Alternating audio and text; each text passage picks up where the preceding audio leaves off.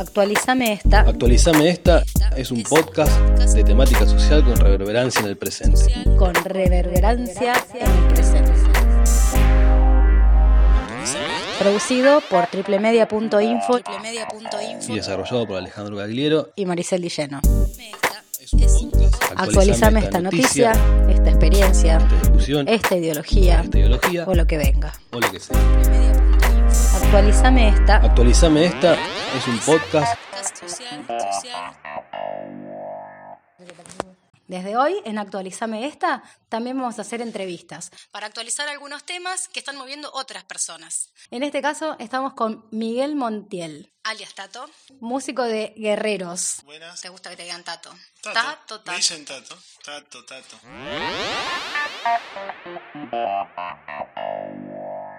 Bueno, con Guerrero estamos, yo estoy hace tres años, pero bueno, vengo, vengo tocando hace- desde que tengo 15 años. Eh, nada, tengo de diferentes estilos, diferentes bandas, rock, eh, reggae, folclore siempre. Y bueno, cuando llegué acá a Marco Juárez, mis amigos los chicos, y estamos a full.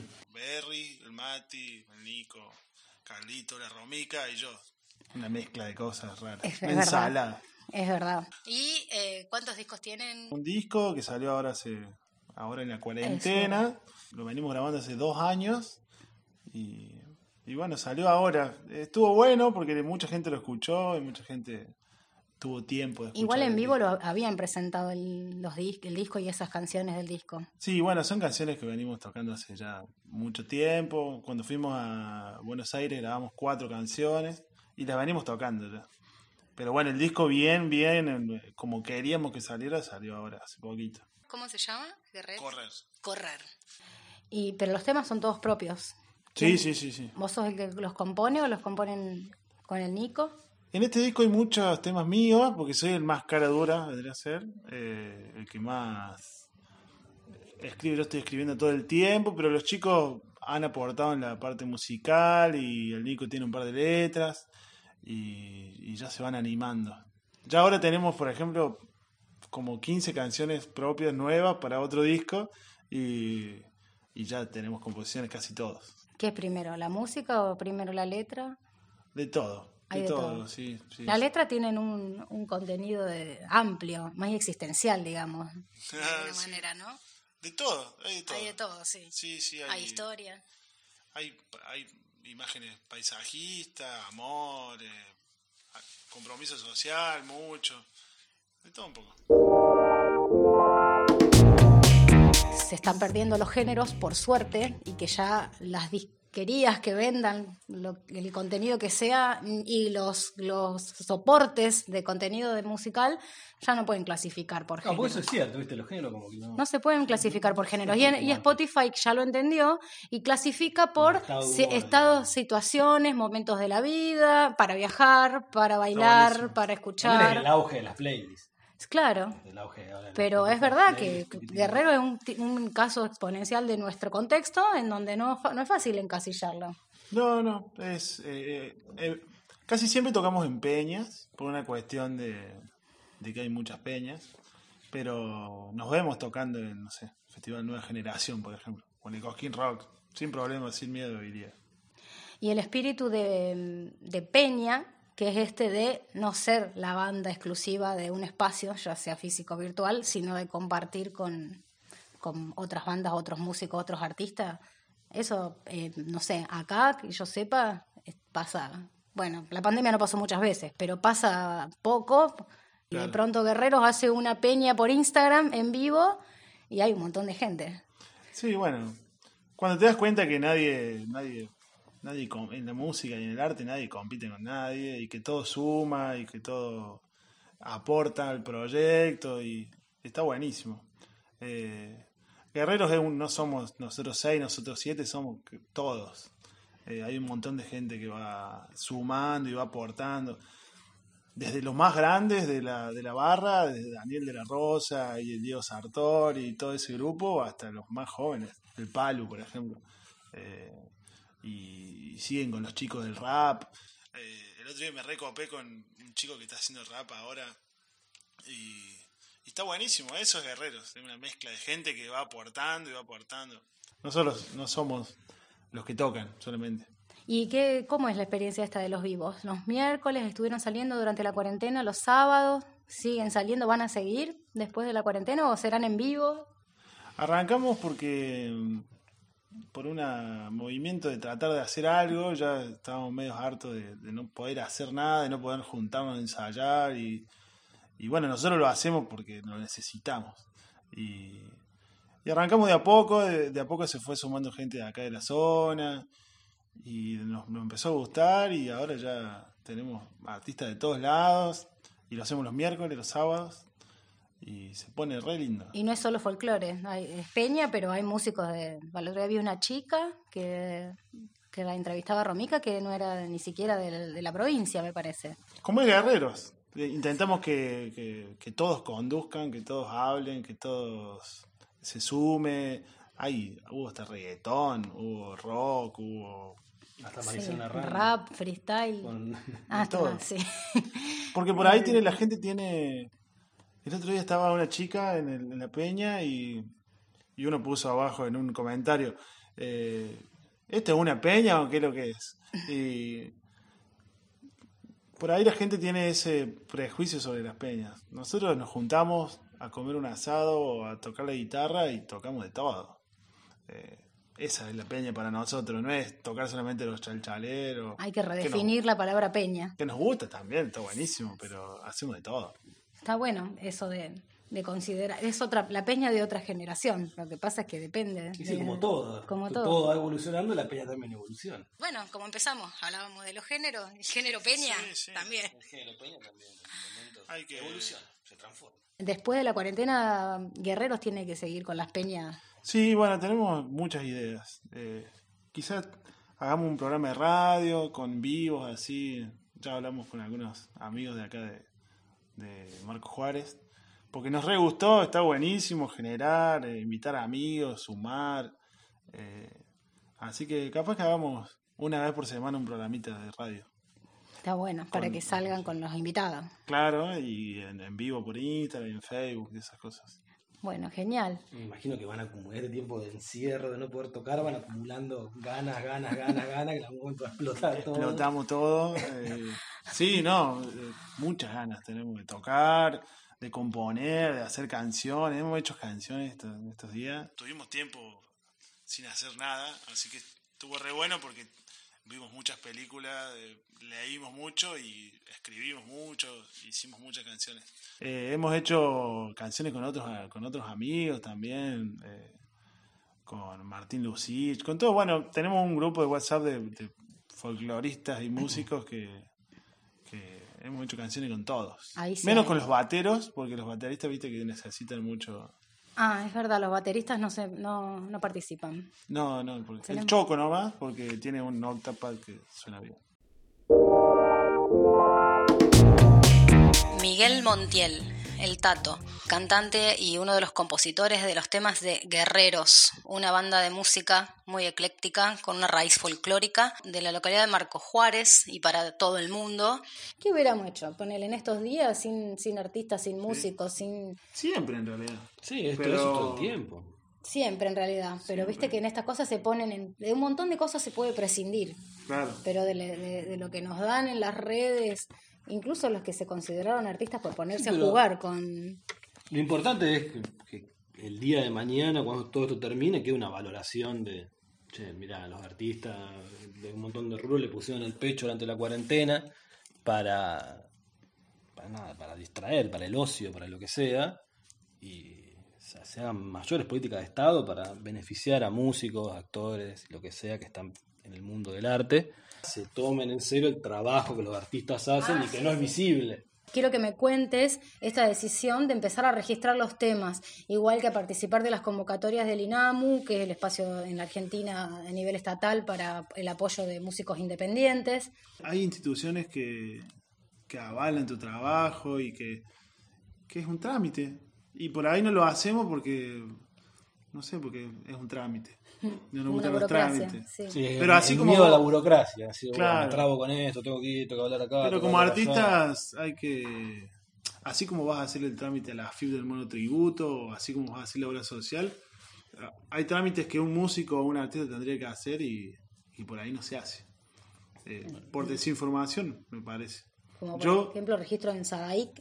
Claro, bueno, yo lo que hice, por ejemplo, vi que un amigo músico estaba dando un curso y me sumé al curso de cuestiones legales de la música y me di cuenta que hay un montón de cosas que tenemos que hacer y que no hacemos y que son fáciles, que no son tan difíciles. Es como hacer un trámite, igual. Eh, y arranqué y empecé a resguardar los temas y a registrarlos y, y a, y a hacer cuestiones que no, no fueron difíciles y que la hicimos.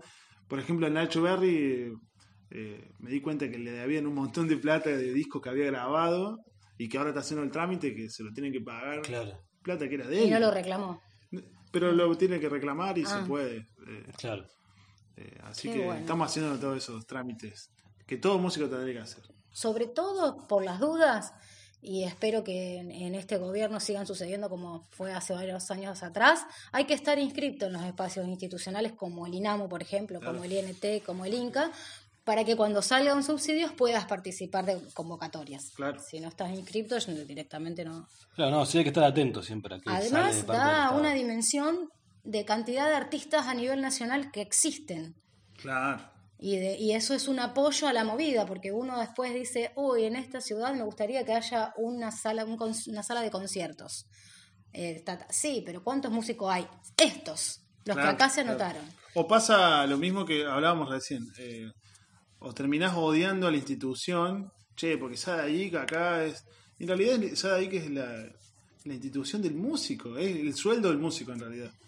Y van a decir, pero no lo, nadie lo cobra. Y porque nadie hace el trámite. Claro. Claro, porque la ley ahí los ampara a los músicos. Los Es, una- es el sueldo de los músicos. Claro. Ahí tenés obra social, por ejemplo. Un músico puede tener obra social. Sí. ¿Qué, qué músico de la zona tiene la obra social de Sadaic? Y casi ninguno. Y no, porque en- sobre todo en nuestras ciudades más pequeñas, a X se lo relaciona con un bar y un señor que viene a cobrar un impuesto. Y no con un Y sueldo malo, de un músico. señor malo Claro. que viene a... Sí, sí, sí. sí. Claro, no se relaciona con una institución nacional que protege. No quiere decir que no haya irregularidades en Claro. SADAIC eh, o en todas las instituciones, pero en realidad el músico no hace porque, no sé, porque no le gusta hacer el trámite. Sí, no, hay que tomarse más en serio. Es ese compromiso.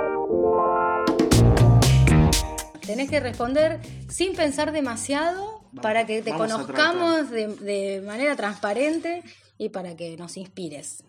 Toma.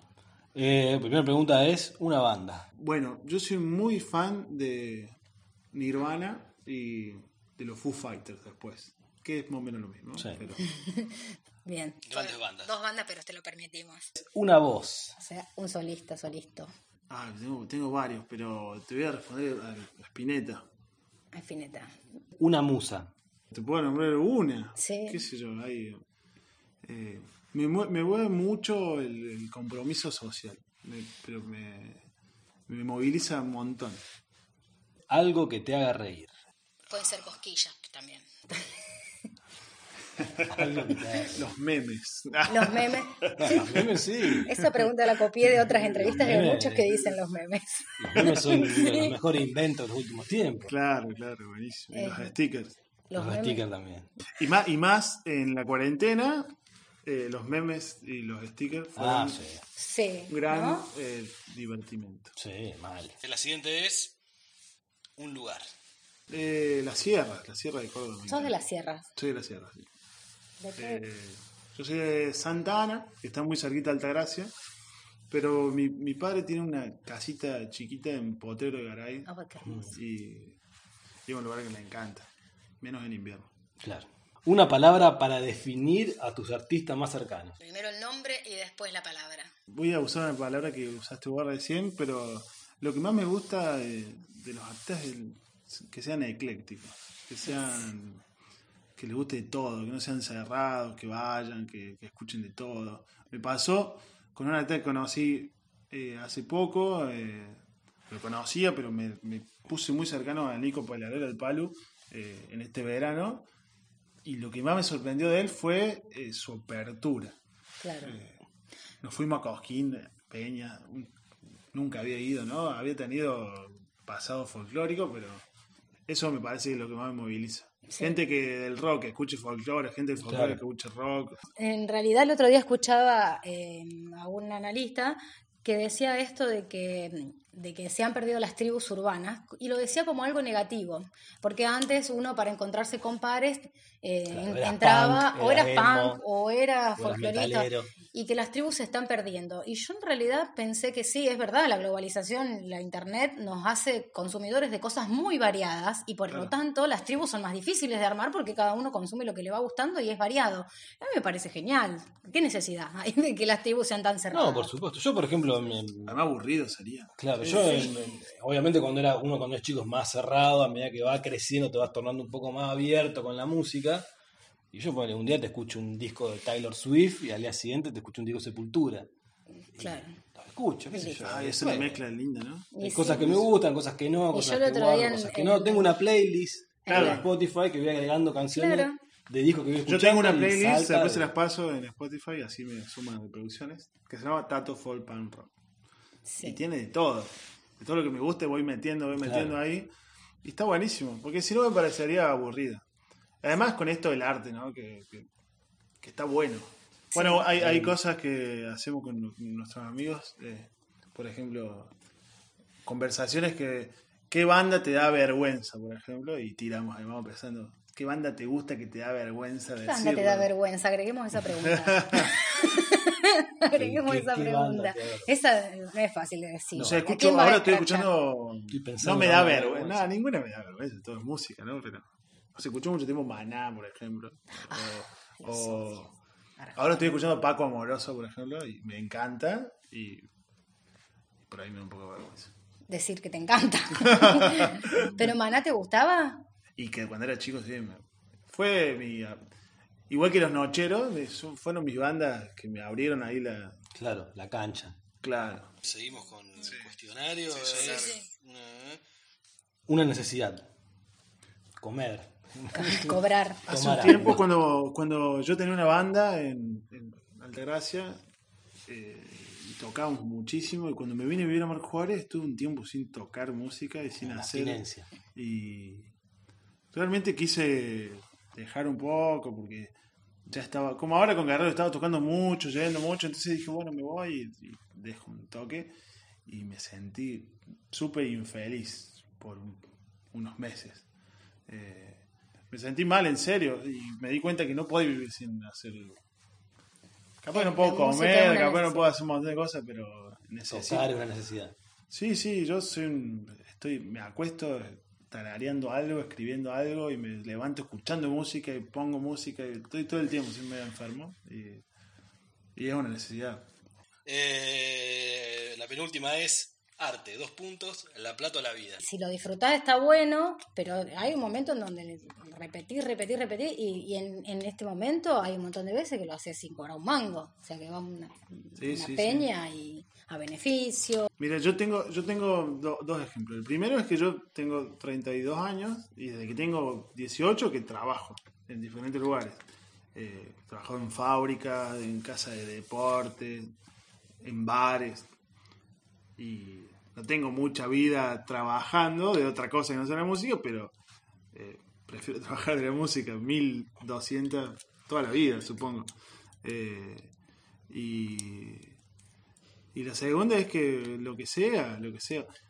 La verdad que yo no pediría ser famoso, ni llenar el estadio, ni solamente tener el sueldo que tengo ahora eh, haciendo música.